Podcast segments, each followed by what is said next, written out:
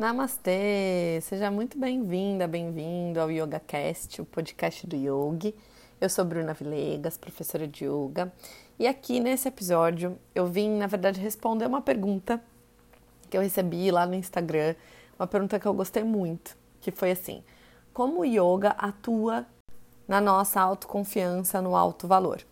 E eu gostei muito dessa pergunta, porque o yoga tem total ligação com isso. E aí eu venho falar um pouquinho até da minha própria experiência. Porque o yoga foi de fato esse caminho de autovalorização, de autoestima e teve uma melhora significativa nessa área da minha vida. E aí por quê, né? O yoga é uma filosofia de vida, né, como eu sempre falo.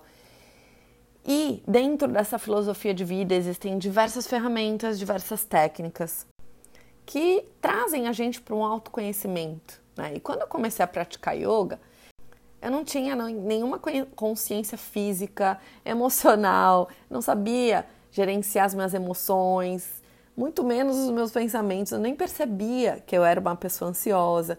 Então, o yoga, através de todas as ferramentas, principalmente começando através do físico, né? Porque os asanas têm essa potência do praticante, né? Que são as posturas, de trazer a gente pro físico, perceber que a gente pode sim desenvolver o físico, e isso às vezes acontece muito rapidamente, como foi o meu caso, mas também foi uma coisa onde eu me joguei, né? Então ali eu pude me desenvolver fisicamente, né? Eu comecei a perceber que eu tinha sim força, que eu tinha sim uma postura que foi melhorada, né? Que eu tinha sim é uma consciência corporal que na verdade eu ganhei, né? Então eu fui percebendo que eu era capaz de tantas coisas e isso foi trazendo muita confiança, isso foi trazendo muita autoestima. Eu fui me sentindo mais bonita por fora e por dentro, como eu fui aprendendo a gerenciar tudo isso, as minhas emoções, como eu fui aprendendo a me relacionar de uma forma mais amorosa, que eu não era antes, sempre fui bem estressada e sempre fui bem reativa nas minhas relações, até mesmo briguenta, né?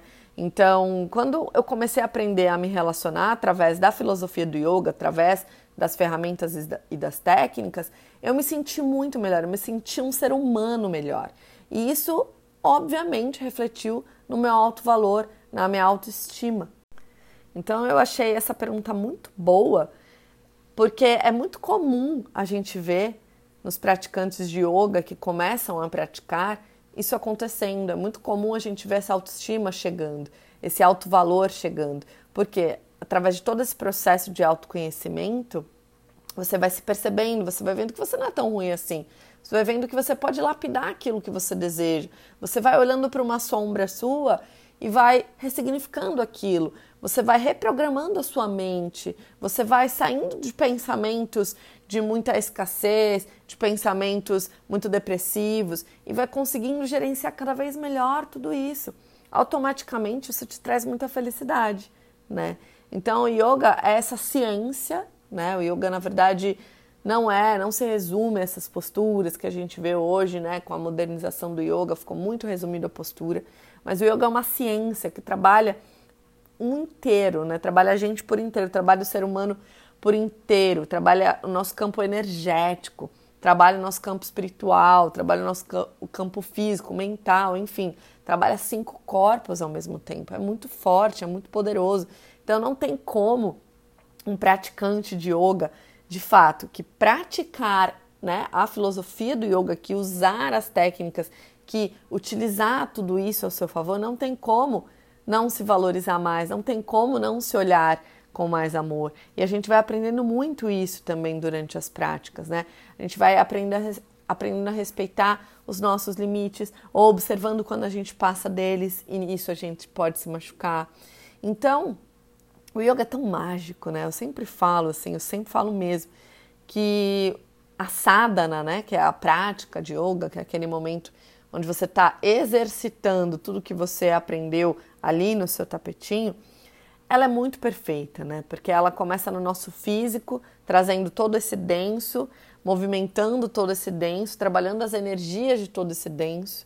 Né? Depois ela trabalha num campo mais sutil, quando ela vem ali para o pranayama, limpando esses canais energéticos, né? Para depois adentrar a meditação que fica ainda mais sutil, né? Onde a gente pode de fato acessar um estado mais subconsciente até muitas vezes, dependendo do nosso grau de intimidade com a técnica, dependendo do nosso grau, principalmente de prática, né, com as técnicas, porque tudo isso é prática, tudo isso é disciplina e constância, né? Não adianta a gente ir lá meditar um dia, um minuto, achar que meditou. Na verdade, você está treinando para meditar. Você não está de fato meditando, né? Então, a técnica da meditação é como qualquer treino que a gente vai fazer, né?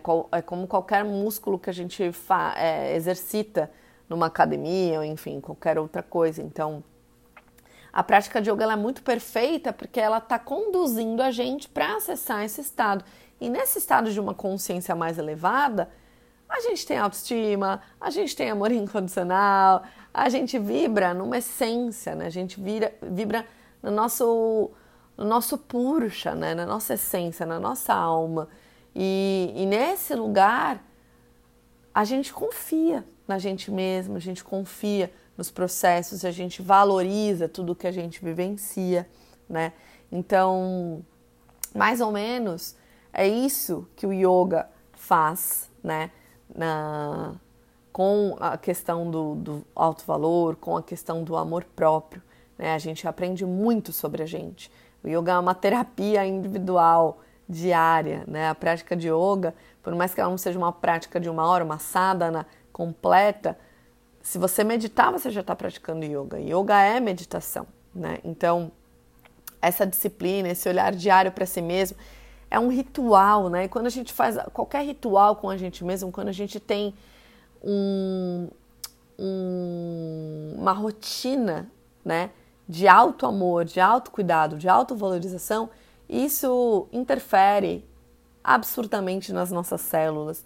Isso muda os nossos pensamentos, isso muda, isso reprograma a gente. Então, é extremamente é, significativo, é extremamente notório essa mudança de quem começa a praticar yoga, de quem pratica yoga. E é claro, a gente vai ter altos e baixos, vão ter momentos que a gente não vai estar se sentindo tão valorizado, mas aí é automático. Vai lá, faz uma prática, faz uma meditação, faz uma reprogramação que você vai ficar bem é imediato, o bem-estar que a prática traz, porque está trabalhando todo o nosso sistema bioenergético, né? É, é, biológico mesmo, é uma ciência.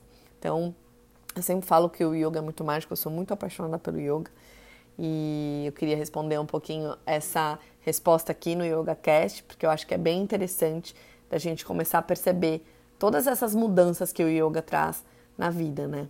É, me conta quais foram as mudanças que o yoga trouxe para sua vida, me manda uma mensagem lá no meu Instagram, vestindo alma, vou adorar saber quais foram essas é, mudanças para mim. O yoga foi um divisor de águas, né? Quem me acompanha aqui já ouviu os outros é, episódios ou até me acompanha nas outras redes sabe o quanto realmente o yoga transformou a minha vida. Então, hoje eu aqui como professora, né, com esse dharma, né, com essa missão de passar também todas essas ferramentas que puderam me trazer para mim, me puderam despertar. Realmente eu sou muito feliz por isso. Então vou adorar receber, tá bom?